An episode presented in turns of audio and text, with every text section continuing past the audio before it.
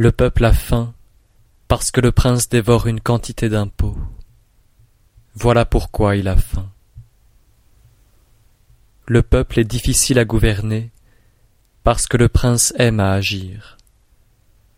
Voilà pourquoi il est difficile à gouverner.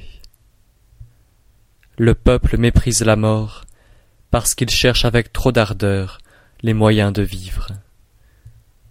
Voilà pourquoi il méprise la mort. Mais celui qui ne s'occupe pas de vivre est plus sage que celui qui estime la vie.